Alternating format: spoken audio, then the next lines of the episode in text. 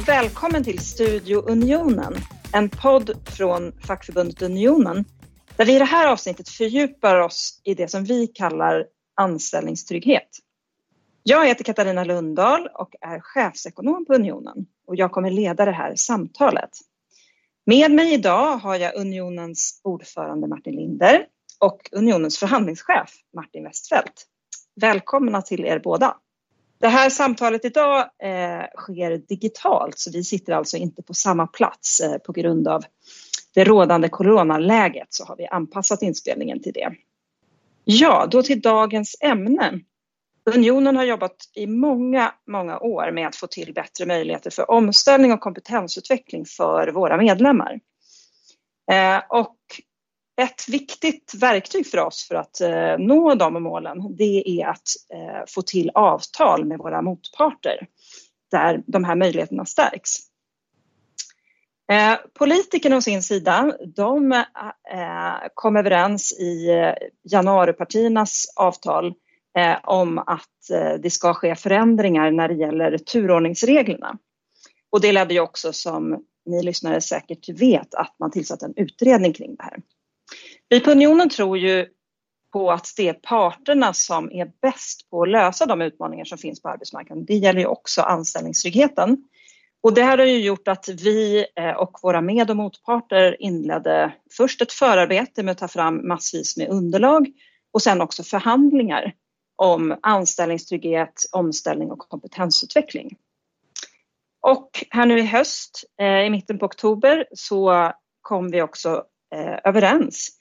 Ehm, först med Svenskt Näringsliv och LO eh, och sen i slutändan så var det ju PTK som vi tillhör och Svenskt Näringsliv som där hela organisationerna eh, kunde ställa sig bakom då, huvudavtal och principöverenskommelse. Och jag tänkte vi ska börja eh, och prata om innehållet i den här uppgörelsen. Eh, Martin Linder, om du ska sammanfatta det viktigaste som, vi, som finns med i den här uppgörelsen och varför visar jag till den? Vad är det? Jag skulle säga att det allra viktigaste för unionen och unionens medlemmar med den här överenskommelsen är att den innebär kraftigt förbättrade möjligheter till utbildning under arbetslivet. Eh, den innebär också betydande förbättringar för visstidsanställda, både vad det gäller stöd vid omställning men också stöd vid utbildning under arbetslivet. Överenskommelsen innebär också att vi bibehåller ett tydligt och starkt fackligt inflytande och motverkar godtycke. Eh, och vi har också sett till att vi på det här sättet skapar en ekonomisk trygghet både vid utbildning under anställning eh, men också ekonomisk trygghet vid omställning mellan arbete. Eh, så det ska jag säga är de allra viktigaste delarna i den här överenskommelsen. Martin Westfeldt, hur ser du på den här överenskommelsen och varför den är viktig?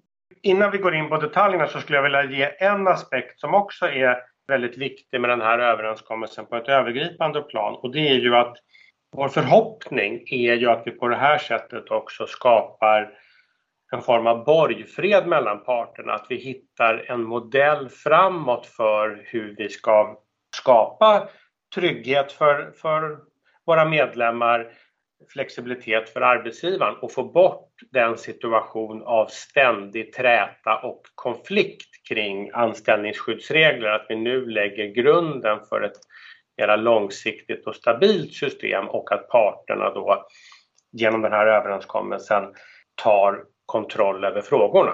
Ja, om vi ska prata lite mer om detaljerna eh, kopplat till kompetensutveckling och omställning som finns med i den här överenskommelsen. Eh, Martin Westfeldt. Vad, vad finns det att säga om det? Jo, men då kan man beskriva det så här att det, det är två stora skiften då som Martin Linder var inne på. Det är ju både att vi får en möjlighet under hela arbetslivet att trots att, an, att du fortfarande är i anställning så ska du få en möjlighet att, att komma vidare, utbilda dig för att eh, stärka dina chanser hos den arbetsgivare du är eller få möjlighet att gå vidare till en annan arbetsgivare i ett annat yrke. Det här är liksom väldigt öppet i systemet och det är individens utgångspunkt, inte vad arbetsgivaren tycker utan vad du som medlem, som anställd tycker. och du får en möjlighet och då är det för de som är etablerade i arbetslivet och då har vi lagt den tröskeln att man ska ha varit i arbetslivet i minst åtta år. Ehm, så att det betyder ju att när du har passerat åtta år då har du den här möjligheten under hela, hela yrkeslivet och man kan då välja att utbilda sig under ett helt år på heltid eller sluta där på två dagar i veckan. Och du kan också spara tid för att kanske gå en tre månaders utbildning när du har jobbat i tio år och sen gå ett halvårs utbildning när du har jobbat i 15 år. Så att eh, tanken med det här är att skapa en väldigt stor flexibilitet eh, och att det blir reella möjligheter då att kunna göra detta. Och den här väldigt liksom stora förändringen i synsätt eh, eh är ju också då viktig för oss att den gäller både för den som är tillsvidareanställd och den som är tidsbegränsat anställd eller visstidsanställd. Vi tar bort den skillnaden och det betyder ju också i att om du blir uppsagd, ja då kommer du kunna använda de här komponenterna också så att vi så att säga utmönstrar skillnaden som har funnits nu i 40 år på arbetsmarknaden, att vi har haft ganska bra stöd när man blir uppsagd på grund av arbetsbrist. Och då har det bara gällt de tillsvidareanställda. Nu skapar vi ett system där vi tar bort gränsen mellan att vara i anställning eller ha blivit uppsagd på grund av arbetsbrist och vi tar bort skillnaden mellan tidsbegränsat anställda och tillsvidareanställda. Så det skulle jag säga är de st två stora frågorna då och att det är också inte handlar om kanske bara utbildning sådär på två veckor utan att det är ganska långa utbildningar som man kommer kunna göra med det här stödet. Och då har det ju varit helt avgörande och det är det som gör att det är en stor fråga. Det är ju också att den som har etablerat sig och kanske tidigare har utbildat sig och har studieskulder och har familj och eh, så att säga klarar inte att leva på, på bara det, det så att säga, nuvarande studiestödet. Det går inte då. Det är väldigt, väldigt få i Sverige som, som klarar sig på det. Och därför är det så viktigt då att den här reformen innebär att vi kommer kunna få ekonomiskt stöd under den här tiden. Och då, om man ska göra det förenklat kan man säga att en väldigt stor grupp får 80% av sin lön i bidrag. Och när du tjänar lite mer, ja då sjunker bidragsdelen eh, ner till 65% Men sen finns det också en möjlighet att ta kompletterande studielån så att man ska kunna få 80% av sin tidigare lön under den här tiden man studerar. Då. Idén bakom det här, för här har ju staten en viktig del också, idén bakom det här kan man säga är att staten arbetsgivaren och individen delar på kostnaden. Individens kostnad är ju då att man får lite lägre lön när man gör detta. Arbetsgivarens kostnad är att han får betala in pengar till vår omställningsorganisation. Får ju också acceptera att en anställd är ledig för att studera. Eh, och staten bistår med, med ett grundläggande vuxenstudiestöd för personer i den här situationen. Så att ungefär tre lika stora delar, det är en viktig bärande princip också. Och sen då så är också en viktig sak i det här att det ska ju vara då utbildningar som stärker ställningen, som är relevanta så att man får en bättre ställning på arbetsmarknaden. Och där finns det ju en del brister. Då kommer vi dels försöka påverka utbildningssystemet så att det görs relevant, så att man kanske kan gå en kortare utbildning, dra nytta av de kunskaper man har förvärvat i sitt arbete. Men det kommer också vara så att omställningsorganisationer kommer kunna köpa utbildningar som då är skräddarsydda för individer som redan har arbetat och har stora kunskaper med sig i bagaget.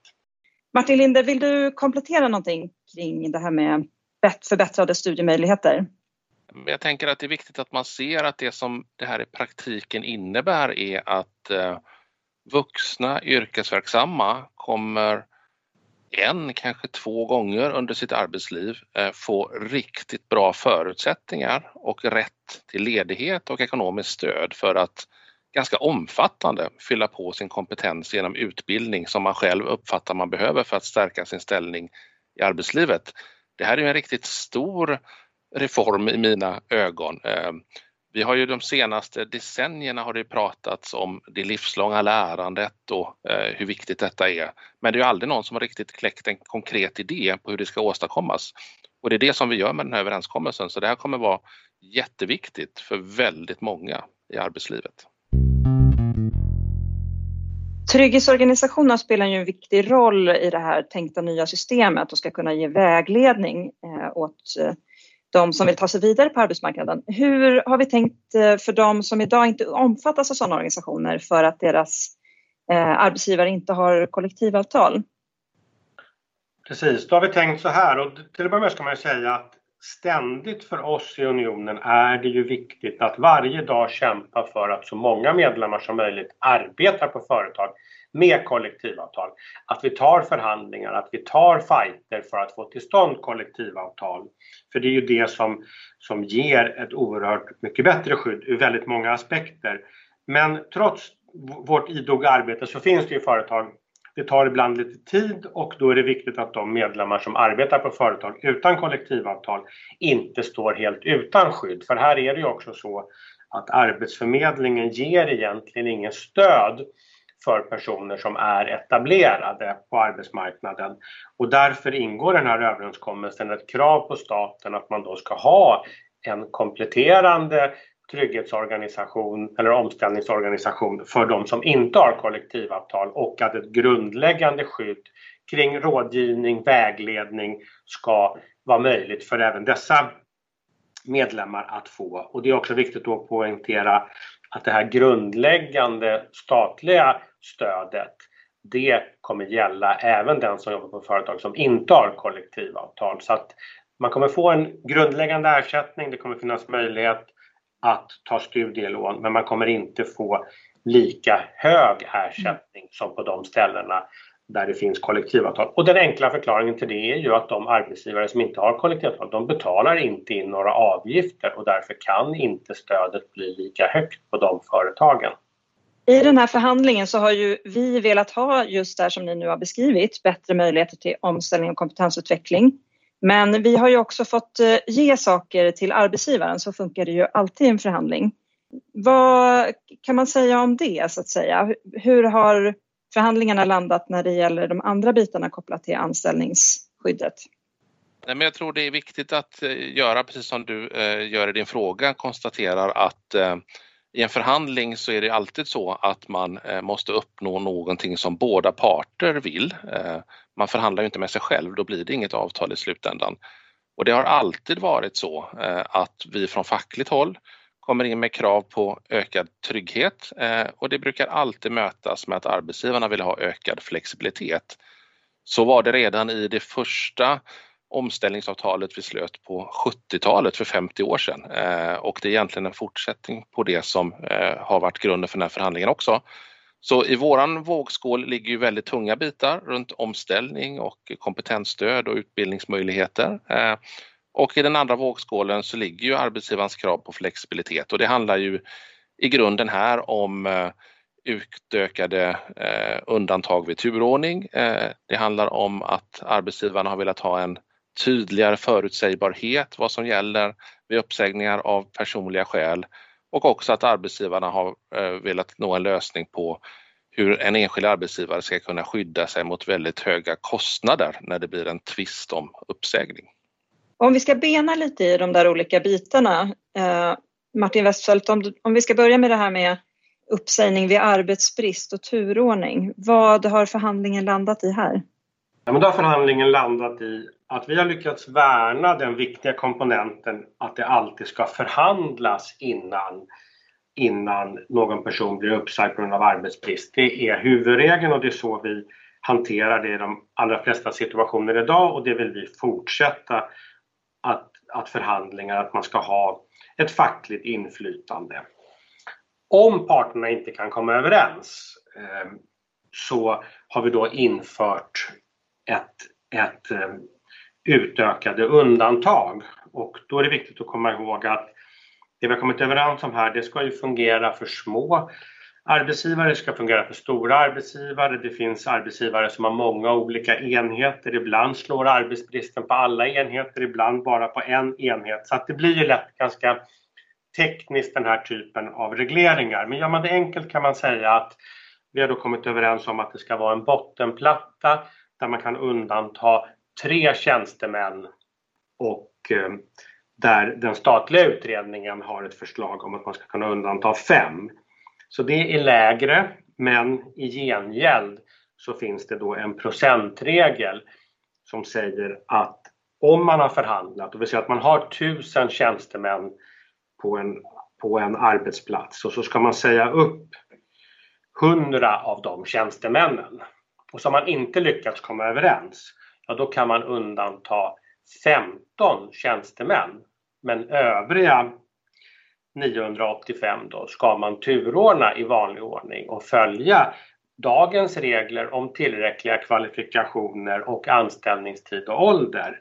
Ehm, den statliga utredningen har ju föreslagit förändringar kring borttagande av till exempel ordet tillräckliga kvalifikationer vilket skulle innebära en stor förändring. Så att vi, vi har liksom löst det här som vi tycker på ett bättre sätt som passar för både små och stora arbetsgivare och vår bedömning är ju att den här eftergiften då kommer inte i grunden rubba den balans och det förhandlingssystem vi har. Men om man inte kan komma överens så får arbetsgivaren en viss möjlighet då att ensidigt ta ut. Och då är det viktigt att komma ihåg att det är inte de man pekar ut som ska bli uppsagda utan det är personer då som man bedömer är särskilt mm. viktiga för verksamheten som man då kan undanta från att vara med i turordningen.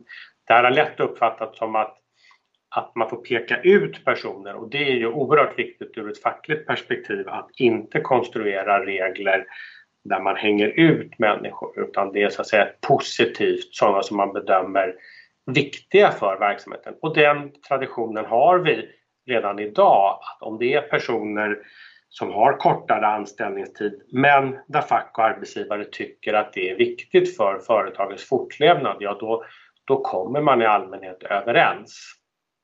Vi har ju också förhandlat om andra bitar som du var inne på kopplat till bland annat eh, personliga skäl. Vill någon av er säga någonting mer om vad vi har landat i där i förhandlingen? Här gäller det då att eh, konstatera till att börja med att vi har ju dels situationen med arbetsbrist där en arbetsgivare kan eh, säga upp på grund av arbetsbrist och det var det som Martin Westfeldt gick igenom innan.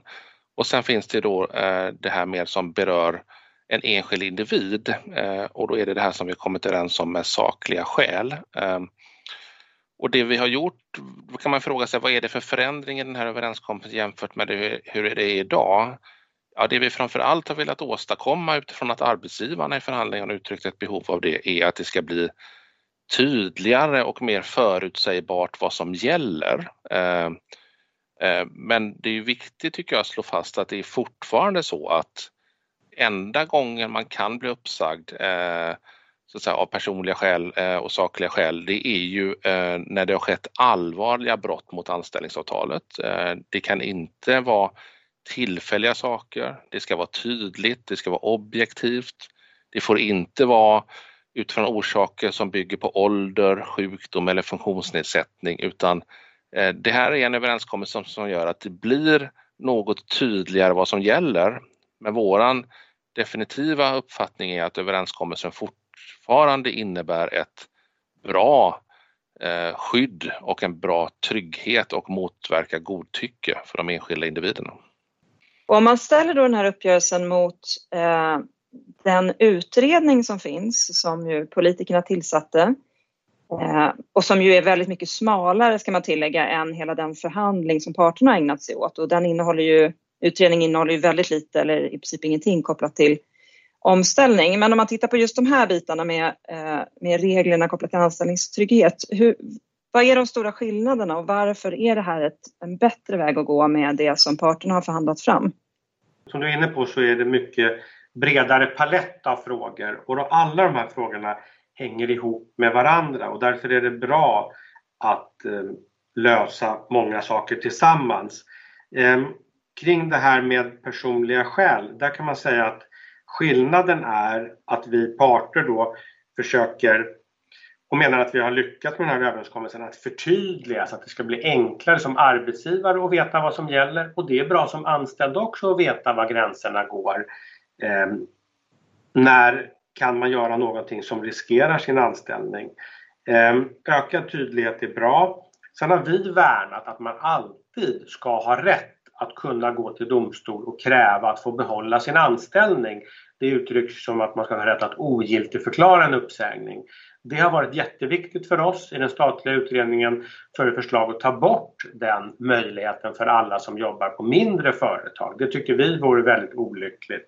Vi förtydligar, vi gör vissa förändringar kring personliga skäl där man kan säga det som Martin beskrev här är ju att, att vi i förtydligandet också förändrar på så sätt att den här prognosen som man ska göra idag, hur kan man tro att det ska bli framåt? Den tycker vi har skapat för mycket osäkerhet. Det ska grundas på vad har hänt när du har jobbat? Hur allvarligt har det du har gjort varit i relation till dina skyldigheter?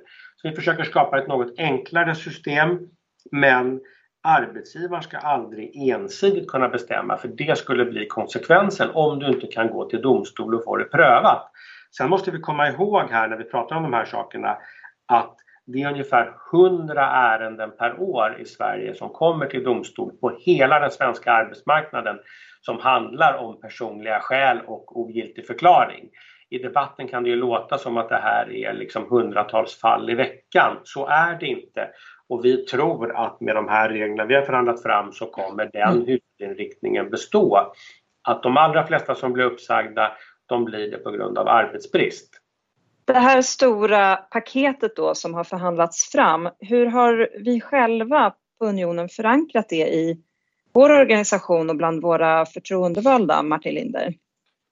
Man kan ju, om man backar tillbaks under den tiden som Unionen har funnits eh, i drygt tio år eh, så har ju frågan om hur vi med kollektivavtal kan åstadkomma förbättringar för medlemmarnas kompetensutveckling, omställning och möjlighet till utbildning under arbetslivet varit kanske den allra viktigaste frågan. Den har funnits med i beslut på alla våra kongresser och andra stora demokratiska möten som någonting vi ska åstadkomma. Så det är en fråga vi haft med oss väldigt länge i förbundet.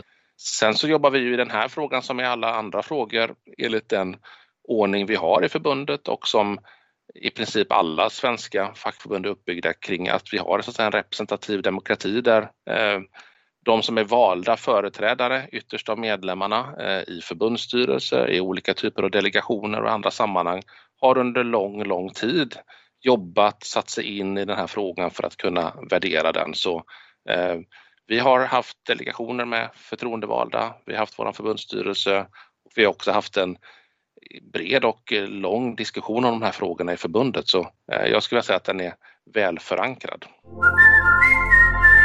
I slutändan så valde ju vi och eh, våra kompisar inom PTK samt Svenskt Näringsliv att ställa sig bakom den här överenskommelsen med våra organisationer. Eh, men LO valde till slut att tacka nej, att inte ställa sig bakom. Eh, vad betyder det för den här överenskommelsen nu? Eh, det kanske är svårt att säga, men vad är er bedömning? Ja, men då ska vi komma ihåg här att eh, vi har förhandlat tillsammans och väldigt angelägna om att göra det tillsammans med LO för att skapa eh, liknande regler eller lika regler för arbetare och tjänstemän. Eh, och på den privata arbetsmarknaden då, där Svenskt Näringsliv har medlemsföretag, då är det ungefär en miljon privatanställda tjänstemän och en miljon privatanställda arbetare. Så ser det ut i Sverige.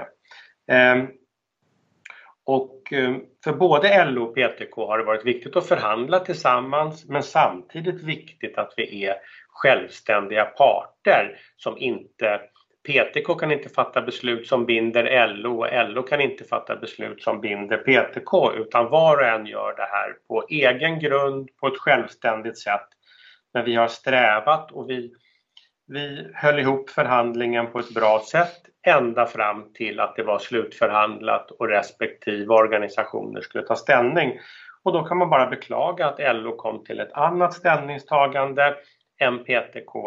Men för PTKs del så tycker vi att det här är så viktigt, det är så bra och eh, därför gör vi det vi kan för att överenskommelsen ska träda i kraft och att politikerna ska verkställa på de saker som, som vi tillsammans kräver trots att LO inte är med. Och sen kan man bara konstatera där att både PTK och Svenskt Näringsliv sträcker samtidigt ut handen till LO eller till enskilda LO-förbund att de kan ansluta sig till överenskommelsen. Så vi vill inte på något sätt säga att nu hade ni en chans, nu har tåget gått, nu ska ni inte få vara med, utan vi tycker i grund och botten att det vore bra om så många som möjligt sluter upp bakom detta. Eh, så det är vår förhoppning, men vi kan inte låta det styra för det skulle ju också betyda att om ett enskilt förbund var emot, ja då skulle det inte kunna bli någon överenskommelse. Så att den är inte villkorad av, av total enighet och den var inte villkorad av att både LO och PTK sa ja utan nu får vi bara beklaga detta, vi jobbar på och så hoppas vi att eh, att något eller några LO-förbund ändrar sin inställning och ansluter sig till överenskommelsen. Nu ligger ju bollen rätt mycket hos politikerna. Eh, som vi har varit inne på så är det ju vissa pusselbitar här som parterna inte förfogar över själva. Dels gäller det ju då att det behövs komma på plats ett statligt studiefinansieringssystem för yrkesverksamma och det behövs ju också göras en del lagändringar kopplat till anställningstryggheten. Eh, hur uppfattar ni att den här bollen har landat hos politikerna nu och eh, Eh, också i relation då till den statliga utredning som ju också har legat på bordet? Vår bedömning då är att, och det har vi strävat efter under förhandlingen och haft en kontinuerlig dialog ska man säga med alla riksdagens åtta partier. Vi är angelägna om att den här överenskommelsen inte bara ska genomföras nu under mandatperioden av januaripartierna utan att den ska hålla kanske i 20-25 år och då är det viktigt att det finns en bred förankring bland många partier så att det inte faller om det blir ett extraval av något annat skäl eller en regeringskris.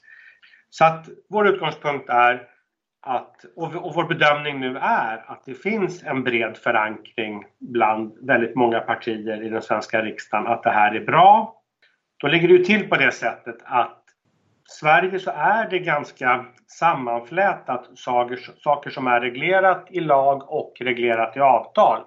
Vi har strävat åt att återta så mycket frågor som möjligt till, till avtal.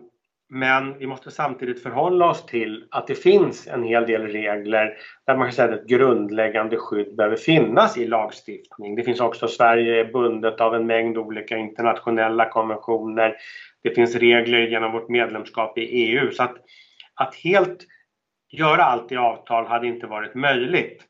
Och då hamnar vi i den här kombinationen av regler. Och då är vår bedömning här att, eh, att januaripartierna kommer gå vidare med vår överenskommelse. Eh, och vi är medvetna om att det inte är gjort i en handvändning. Det kommer krävas utredningar, man måste så att säga analysera ett antal olika aspekter och konstruera de här eh, vuxenstudiestödet till exempel eh, där vi har tänkt långt och mycket men det finns säkert aspekter som, som staten och regeringen måste tänka eh, också på. Eh, och det kommer ta en viss tid. Utgångspunkten nu är att man sparkar igång det här arbetet och att det ska kunna bli klart under den här mandat, mandatperioden och leda till att nya regler finns på plats då från halvårsskiftet 2022. Jag tänker att det är precis som Martin säger där att eh, det är väldigt svårt att få den här typen av stora lösningar på plats eh, där man bara gör det i avtal eller bara gör det i lag utan det behöver vara en kombination av det. Eh, men det viktiga här är ju att eh, den här överenskommelsen är ju någonting som vi mellan PTK och Svenskt Näringsliv är överens om. Så det är vi som fack och arbetsgivare, arbetsmarknadens parter som har landat i vad är det som behövs och vad kommer eh, funka bäst på arbetsmarknaden och hur åstadkommer vi en balans mellan fack och arbetsgivare eh, där vi så att säga, berättar för politiken att det här är det vi har kommit fram till och det här är det som ni behöver genomföra. Alternativet är ju tvärtom, eh, att det är politiken som kommer fram till vad som ska göras och att vi som parter ska anpassa oss till det.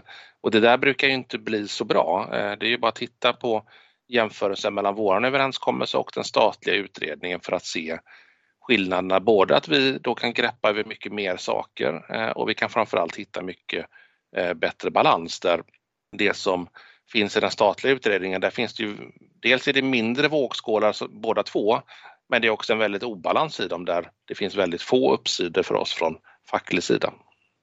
Staten kommer ju också behöva eh, betala Eh, för en del av det här, alltså när det gäller just de här studiefinansieringssystemet så att säga, det som tas över den statliga budgeten. Hur uppfattar ni att det har tagits emot, att ni skickar en eh, liksom en eh, beställning på utgifter så att säga till politikerna.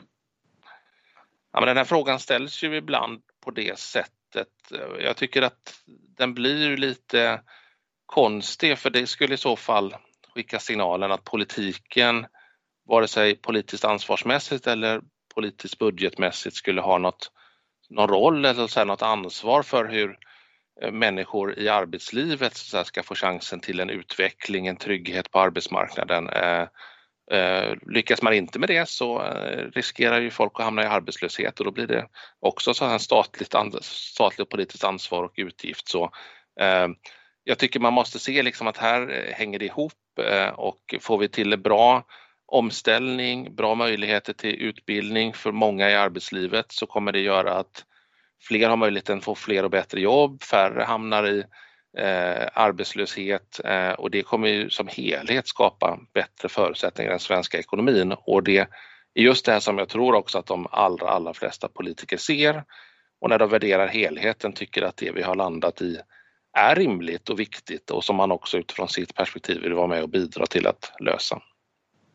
Och det finns ju en komponent där också som är väldigt viktig och det är ju att alla pratar ju om att omställningstrycket ökar, behovet av kontinuerligt lärande och så. Men situationen i Sverige är ju att möjligheten att göra det för personer har blivit sämre. Det är mindre av möjlighet att kombinera arbete och studier än vad det har varit tidigare.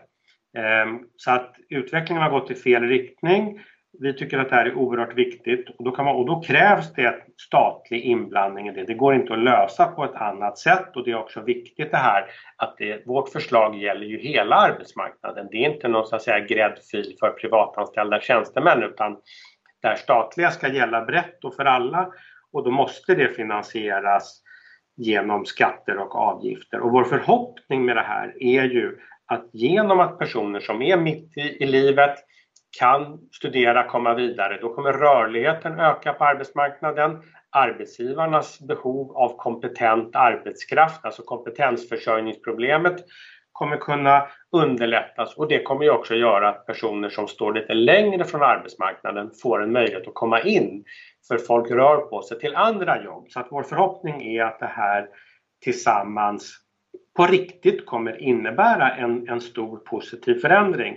Och då är den kostnaden som vi kräver att politikerna ska ta i relation till den samhällsnytta så är den inte särskilt stor skulle jag säga. Men vi är absolut medvetna om att det är en utgift och det är också ett skäl till att det kommer ta lite tid för det måste hanteras i budgetprocess och så för det här är ju ett liksom, det är inte någon engångskostnad som, som eh, vissa coronasaker som man kan göra ganska snabbt eh, i en akut situation. Det här ska ju bestå under lång tid och därför kommer det kräva eh, en hel del Eh, Eh, utredande och analyser och beräkningar i regeringskansliet så att vi också kan känna en trygghet från parternas sida att de här systemen som inrättats, de kommer inte försvinna vid nästa val eller vid nästa budget. Det här ska samhället inrättas efter att det ska finnas under mycket lång tid framöver.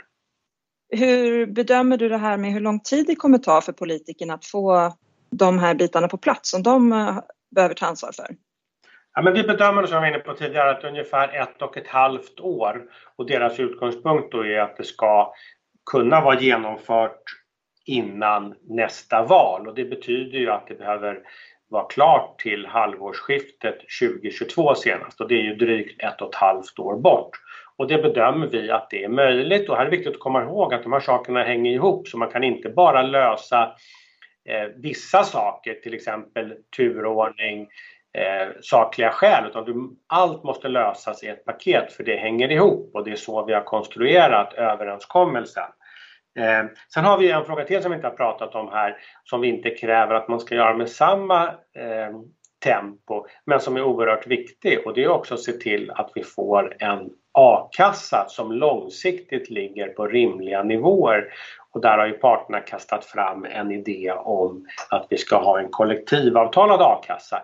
Även en sån sak kräver ju en stor dialog med staten och där vill vi ju sparka igång ett sådant arbete tillsammans med staten. Men den inser vi att den kommer inte kunna vara löst till halvårsskiftet 2022 utan den kommer ta längre tid att jobba med. Det är en stor fråga och där vi inte vi parter ju har jobbat med den alls lika länge som vi har jobbat med kompetensutveckling och omställning och turordning. Martin Linder, den här LAS-utredningen då, vad tror vi händer med den? Åker den ner i papperskorgen nu när politikerna tagit till sig vår överenskommelse? Vi tycker ju att eh, om den statliga eh, så kallade LAS-utredningen skulle genomföras, så det är någonting som vi Eh, är övertygad om skulle få negativa effekter på arbetsmarknaden för våra medlemmar. Den skulle innebära väldigt lite eh, på gränsen till nästan ingenting vad det gäller förbättringar kring kompetensutveckling, utbildning och omställning eh, och den innehåller delar som vi bedömer kraftigt skulle försämra anställningstryggheten för många. Men att bara säga nej utan att presentera ett alternativ är ju inte alltid det mest konstruktiva. Och tack vare den här överenskommelsen som vi nu har mellan PTK och Svenskt Näringsliv så har vi ju dels ett alternativ som är mycket bättre och ett alternativ som på riktigt eh, adresserar frågan om hur vuxna yrkesverksamma ska kunna få det där livslånga lärandet som alla pratar om. Så eh, jag tror alla kloka politiker som vill ta sitt ansvar ser nu till att göra allt man kan för att se till att vi får den här överenskommelsen på plats fullt ut. För det kommer vara någonting som blir Eh, väldigt bra för svensk arbetsmarknad.